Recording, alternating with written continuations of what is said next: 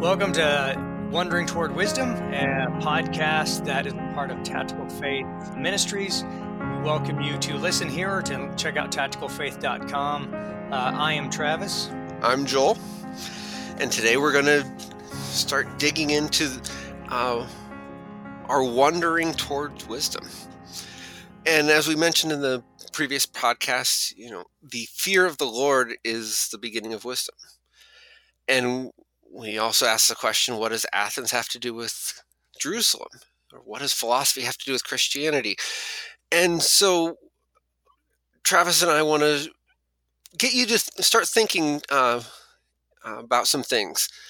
Um, first question we want we want you guys to think about is what is the gospel? Just just just take a minute and think about it. Uh, what when someone says the gospel, what are the things that come to your mind? Yeah, that's. I think that's a far more difficult question than a lot of people. A lot of people uh, uh, generally think of. If you were to share the gospel with someone, uh, what would be the things that you would say? Um, and maybe I don't know if we should have a, a long, quiet time here for people to reflect on it. But what specifically, what does the gospel have to do with being a disciple.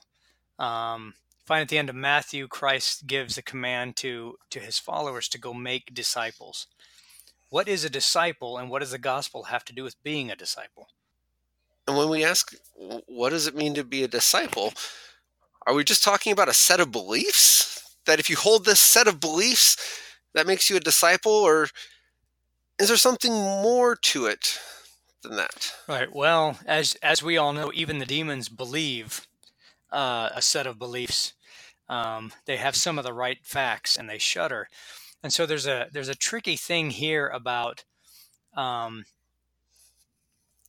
it seems like there's a series of facts that that are important for being a Christian. We might say, in using philosophy speak, that they're a necessary condition to believe to believe in God to believe in Jesus, uh, to believe that Jesus died for our sins, um, which is a kind of a strange idea. Um, uh, but what precisely does that mean? How does forgiveness relate to Christ's sacrifice?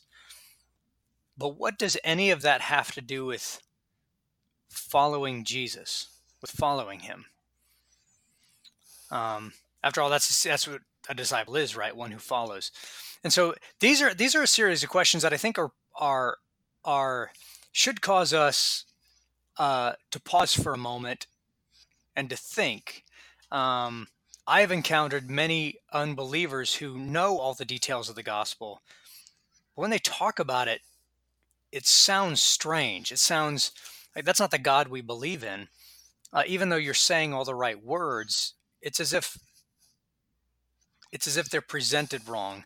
And the God that you talk about when you present the gospel is a God that I, I, I could not love.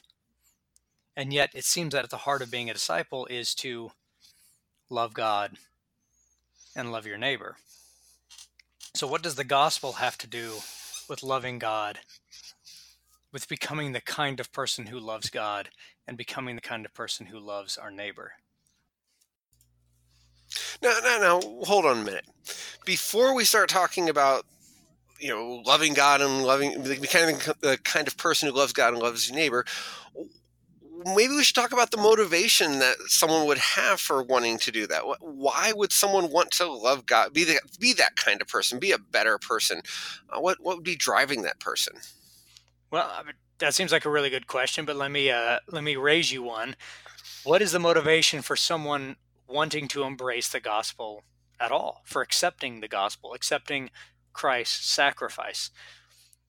I, I mean, if if we're gonna you know think about those end times movies that uh, that were made in the 70s you know it's like we we want to not have to be around for the tribulation or we want to escape hell or something like that. Um, at least that that seems to be what those movies were communicating. Yeah it seems i, I remember being quite terrified from those. Um, Yes. It, it seems to me that that one of the one of the reasons why Jesus spoke so strangely um, and, and and was was so misunderstood is that he wasn't concerned necessarily about a group of people acquiring the right information about him. He was very concerned about about the transformation of the heart. And I think Christians would, would very quickly agree with that. And we see that we see evidence of this.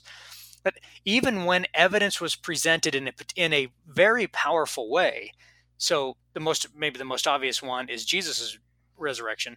But when he raised Lazarus from the dead, the response of the Jewish leaders who recognized that he had raised Lazarus from the dead, which seems like it would make you pause and think, well, maybe we should listen to this guy. Their response was, we now need to kill two men instead of one. And so uh, he just had become particularly dangerous with this evidence. Right. New information does not necessarily change a person's heart. It doesn't have an effect on a motive, but isn't there something in the gospel that transforms us? That would it's actually calling us to transform our motives, and and, and not just transform our our uh, motives, but to to uh, turn us into a kind of people that um, live life in a particular way in the here and now, not just into the future, but but something meaningful about our present life that uh, that the gospel should should change, not just our ultimate destination. Right. It's not some. It's not simply a good uh, retirement strategy. It is. It is meant to be something transformative now. Um, the, the difference between someone who who lives it up now and the person who uh, gives up stuff now so they can live it up later. There's just a little more patience in the one, but that has nothing to do with a motive of self self sacrificial love and so forth. Right. Um, and so the the question the question that we're we're wrestling with is what does it mean? Is there something we can do? Is there something we can teach that can transform people's lives and cause them to become better people? Is there some way that we present the gospel? Perhaps is there information we've left out? Um, and uh, we're not going to run into heresy here, hopefully. But is there information we've left out? Are there are the things we've left out that when if we presented them it could actually have a transformative effect on people's lives if, if i'm not mistaken there's a dialogue by plato where he he wrestles with this question about uh, can virtue be taught can can you teach people to be better can is that something that um that's possible and um travis is going to give us a, a, a little brief uh, excursus explaining the, the Meno uh, dialogue and what that has to do with virtue.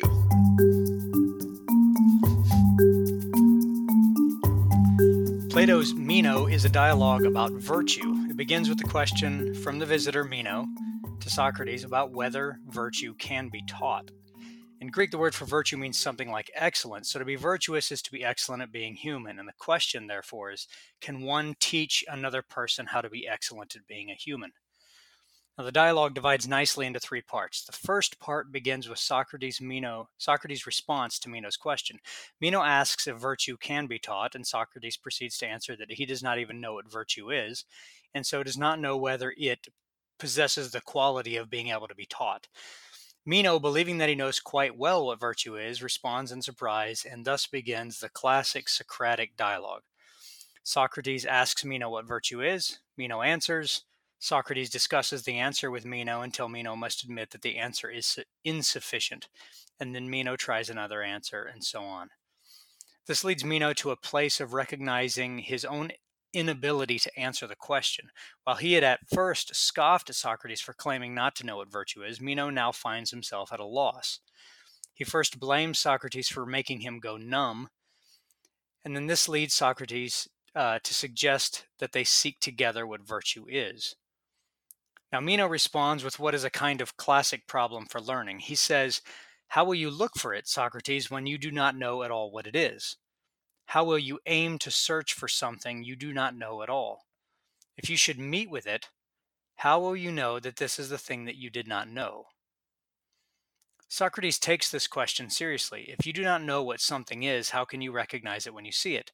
If I said, Go find my sister, and you knew nothing about my sister, you could not meet her and never know what, or you could meet her and never know that you had. With my sister, though, you'd have the benefit of being able to ask every female if she's my sister, and so on and so forth. This isn't the case with virtue. Meno has there's there's no one to ask, for you can't ask virtue whether it is in fact virtue, except perhaps through a Socratic dialogue. But Meno has just suggested that searching for virtue is a hopeless task. You either know what it is, or you'll never know what it is. This leads directly into the middle section of the dialogue and to Plato's famous idea of recollection. So the second part begins uh, with Socrates answering Meno by making a rather strange suggestion. There are indeed things we know, and there might be things we can never know. But we also know of things that we both kind of know and kind of don't know. Those are things that we once knew but have forgotten. He then proceeds to lead a mathematically ignorant servant boy through a fairly complex geometry problem. He leads him not by telling him anything, but simply by asking questions and helping the boy to see what it is that he's saying, what the boy himself is saying. So the problem he gives to the boy is to figure out the length of the side of a square that has double the area of a 2 by 2 square. Now the boy responds immediately with his first seemingly rational thought 4. If you have a square whose sides are 2, and if you want to double the area, just double the length of the side, and you have 4. Well, that is obviously wrong. A 4 by 4 square is 4 times the area of a 2 by 2 square. Now the boy's at a loss, but tries again. If you think it through, the length cannot be 2 or smaller because 2 is the length of the original square. It cannot be 4 or larger because that is too large. The only reasonable answer then is 3. So he tries 3. Socrates again, just by asking questions, help, helps the boy to recognize that his answer is wrong. A 3 by 3 square, whose area is 9, is a little bit more than twice the area of a 2 by 2 square. We want a square whose area is 8. So what is the answer? The boy, like Meno in the first section, is at a loss, but Socrates, simply through showing him in images what the boy was saying and asking questions, leads him to recognize that the diagonal from one corner of a 2 by 2 square to the other is the length of the side of a square with double the area. Now, a couple of things should be noted. First, Socrates states clearly after this, to Meno's agreement, that the man who does not know has within himself true opinions about the things that he does not know. The important thing is that it is the one who does not know that has true beliefs within him that he does not know. Because when people think they know, and they know falsely, like Meno and the servant boy before they were questioned by Socrates, uh, that that causes them to not to be able to see those true beliefs or discover them. In this case, they likely just have half truths or outright errors and are unable ever to get to the point of learning the truth. Recognition of one's own ignorance is therefore the starting point of all proper searching. The second thing to note is that the servant boy recognized the line, but never answered the question as we might have wanted him to. That is, he never stated the length of the side, he simply recognized the correct line. And this was certainly purposely written this way by Plato. Plato and Socrates were familiar with mathematics and specifically with the idea of irrational num- numbers, which had been discovered by that time by the Pythagoreans. The length of the side is in fact the square root of 8, but the square root of 8 is not the length itself, but simply an operation that tells you how to get to the actual length, which is approximately 2.83. But the length is an irrational number, meaning that it is a non repeating infinite decimal. It is a number that can never be said, at least not completely, not precisely. It might be that Plato is presenting for us an analogy for those important questions those most important questions, in fact, questions about virtue, the good, and the beautiful, those questions that tell us who we are and give us a sense of direction and place in the world. Socrates ends this with a powerful and pointed statement, this section. I do not insist that my argument is right in all other respects, but I would contend at all costs, both in word and deed, as far as I could, that we will be better men, braver, and less idle if we believe that one must search for the things one does not know, rather than if we believe that it's not possible to find out what we do not know and that we must not look for it. In a way, Socrates is hinting that virtue is found in the pursuit of knowing virtue, which suggests as well that virtue begins with recognizing our own ignorance, for it is the one who knows how ignorant she is that can begin to learn, that is, to begin to wonder. The third section uh, begins with Socrates suggesting that they get back to the original question what is virtue? But Meno is tired of that question and he wants to get back to the actually the original question, and that is whether virtue can be taught. Socrates responds very negatively to this. He says, If I were directing you, Meno, and not only myself, we would not have investigated whether virtue is teachable or not before we had investigated what virtue itself is. But because you do not even attempt to rule yourself in order that you may be free, but you try to rule me and do so, I will agree with you. For what can I do? They then proceed to do something called the method of hypothesis, which seems to be a way of trying to get a quick answer without really understanding the topic. And most importantly, as Socrates just stated, this method seems to arise out of a lack of virtue. Now, the conclusion of this third part is that virtue cannot be taught. But Socrates ends by saying something like this But if someone could teach virtue, he would be tremendously different than most people, even those people we tend to respect. Obviously, this is meant to cast doubt on the conclusion that virtue cannot be taught. It suggests, though, that virtue cannot be taught in the usual way.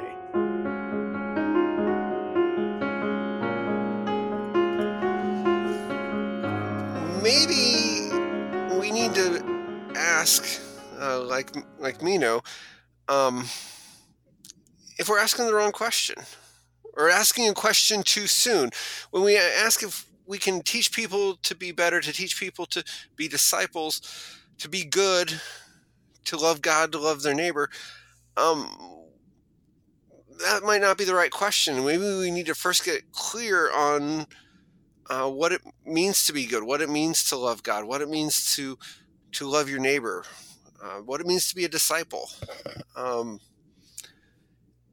maybe we we think we know it better than we actually do. Yeah, it seems like it seems like my, my experience, uh, most of my life in Christianity has been there, and this is not this is not a bad thing. Um, maybe maybe a uh, a little bit of imbalance, but there's been such an emphasis on evangelism that the development of disciples kind of goes by the wayside. It's, it's sort of it's sort of tossed out as an obvious. It's it's obvious what you should do. You know, you become a Christian. Uh, stop stop doing bad things. Uh, you know, read your Bible, pray every day, and you know, don't drink, smoke, or chew, or go with girls who do, or something like that. Um, which is what I grew up with. Uh, and it it uh, the idea on what it is to be disciple, it's almost like it was so obvious what it meant to be a disciple, right? If Jesus saved you from your sins, of course you're gonna you're gonna love Him. Uh, of course you're gonna love your neighbor, and that's just simple. Anybody who's ever gone to a church ever and been involved maybe in any element of the administration realizes or saw a little bit of the seedy underbelly of what goes on at churches uh, realizes that it's not quite that simple that there's that there's a lot of animosity and anger among those who have been Christians perhaps for years. Even. And and and what's what can be very frustrating about, or even more frustrating about that seedy underbelly you talked about, is that it's always couched in terms of loving God and loving neighbor. That that these not so great things are often done in the name of loving God or in the name of loving the neighbor. Um, such that it, it's it it seems to demonstrate that we don't know what we're talking about. Yeah, there's. I remember a particular instance. I was youth pastor, youth college pastor for a while. Maybe I shouldn't talk about this. Some people who listen to this might know sort of who I'm talking about. But nevertheless, I had this. I had this run in with with. I'll just say a person. Um, wasn't exactly a person, but anyway, we'll leave we'll leave the specifics out. But I remember I remember this person who, in everything I could see in the way they were re- responding to me, it seemed it seemed like this person was very angry with me. Hate. I would I would even I even used the word hate. And and this person said, "I don't hate you, Travis. I love you in Jesus. I love you in Christ." And and and at that moment, I realized one of us doesn't understand what love is or what it looks like. Um, now, I have my suspicions about which one of us is misunderstanding, but it's but it's you know it could have been either one of us. Maybe maybe we're uh, maybe it's it's not as clear as we might think. And in fact, I think there's a lot of times when we even take the ideas of righteousness and so on and so forth, and it's and it's we emphasize the sins of other people, right? The church is filled with with with a lot of sinners, obviously, um, and yet the church has a tendency to emphasize particular sorts of sins that we exclude and so on and so forth. And there's other ones that we include, particularly if they're the sins of a person who happens to have a lot of money to tithe. And so um, there's there's a our own sense of virtue, I think, can be a little bit warped, and even the I mean the, the concepts of virtue can be infused with almost their opposites when we talk about them. Yes, I, I mean, I this isn't the episode for it, but at some point, uh, I'm sure we'll talk about the idea of righteous anger and whether it's actually possible. I, I tend to think if it is actually possible, I'm not capable of it. Um, but that's a discussion for another time. But you know, we we we can get worked up and we do it in the name of righteousness. Um, but I'm not sure what that ha- has to do with us be, us becoming more virtuous personally, or actually helping someone else become more virtuous. Right. And so if if we are if we are in error, and so many of the uh, so many of the ideas, everything from anger to love to so on and so forth, uh, or the idea of righteous anger, I should say, to be specific, uh, if they're so easily corruptible, are are we unable to really understand what the virtues are? How how do we learn? How do we learn it? How do we come to to recognize what the truth is? Are we are we stuck where Meno would say that we're stuck? where uh, Romino suggests what we might be stuck where if you don't know what it is, then you're not going to recognize it because the only version of love you know is what you've experienced. And if if all love is corrupted, then you know how can you ever know what love is? Of course, we have one exemplar who uh, loved perfectly, even though it's hard to see Christ love yes. perfectly. Right? We can we can interpret his motives you can you can place bad motives on Jesus's actions. I mean, look at some of the people who have, you know, so you know, searched for the quote unquote historical Jesus. They take some of the same actions and comments that he makes, and they attribute different motives to them. Right? He's he was a military messiah who was you know confused or whatever, or he's some sort of hippie or something. Um, but uh, so uh, even even the exemplar can be misunderstood. Well, well, I, I, I think one one thing that we have to stop and, and ask ourselves is are we looking to use virtue as a tool to gain something else or are we looking to become virtuous. Because if we're looking to use it as a tool then we're looking to make it fit for our purposes rather than to fit ourselves for virtue's purposes or for the gospel's purpose or, or however you want to frame that. Yeah that's really good. And and i think i think again and this is maybe just this is this is pretty cynical but i think we experience we all kind of experience it. Um, we we experience it in, all different realms of belief systems whenever we co- come upon someone who thinks differently than us, we feel this tremendous pressure to get them to agree with us. And I think there's a little bit of selfish fear that's going on there where I don't know, something like we want more people to be on our side. And I think a lot of times when we speak the gospel, um, it could arise from that that sort of attitude of wanting to get more people on our side. Um, that's again us using the idea of virtue, following following Christ, uh, embracing the gospel, becoming a disciple, um, almost as a way to just to get more people to agree with our worldview or something like that. Um, what would it mean for us to, to surrender ourselves to virtue? And how do I get my own heart to be transformed? Because, in as much as I want to tell other people about the gospel and get them to love God and love neighbor, if I just spend 30 seconds reflecting on my own motives and the way I, I interact with people, I realize I'm not doing a very good job of this um, myself. What is it that I can learn from Scripture is there something or do i simply have to uh, as many people might say, pray and wait for the Holy Spirit to transform me. Because, and I know that's that's kind of a quick, easy response, um, but Scripture is constantly this. It's filled with commands. Right. Um, so it seems to me that there's something about exhortation. There's something about iron sharpening iron. There's something about encouraging one another to love and good deeds. Right. These are these are all over Scripture. Paul doesn't just, you know, write greetings to the church. Pray that the Holy Spirit transforms you to live the right life. See you later, Paul. right? It's filled with all these other sorts of things. Right. And so there's something about teaching. There's something we can learn. But what does that look like? And it seems to me that if, it seems to me that this, one of the things Socrates says is, and if we can learn something from Socrates here, um, you got to start with with your own with recognizing one's own ignorance and yet not becoming a despairing ignorant person right?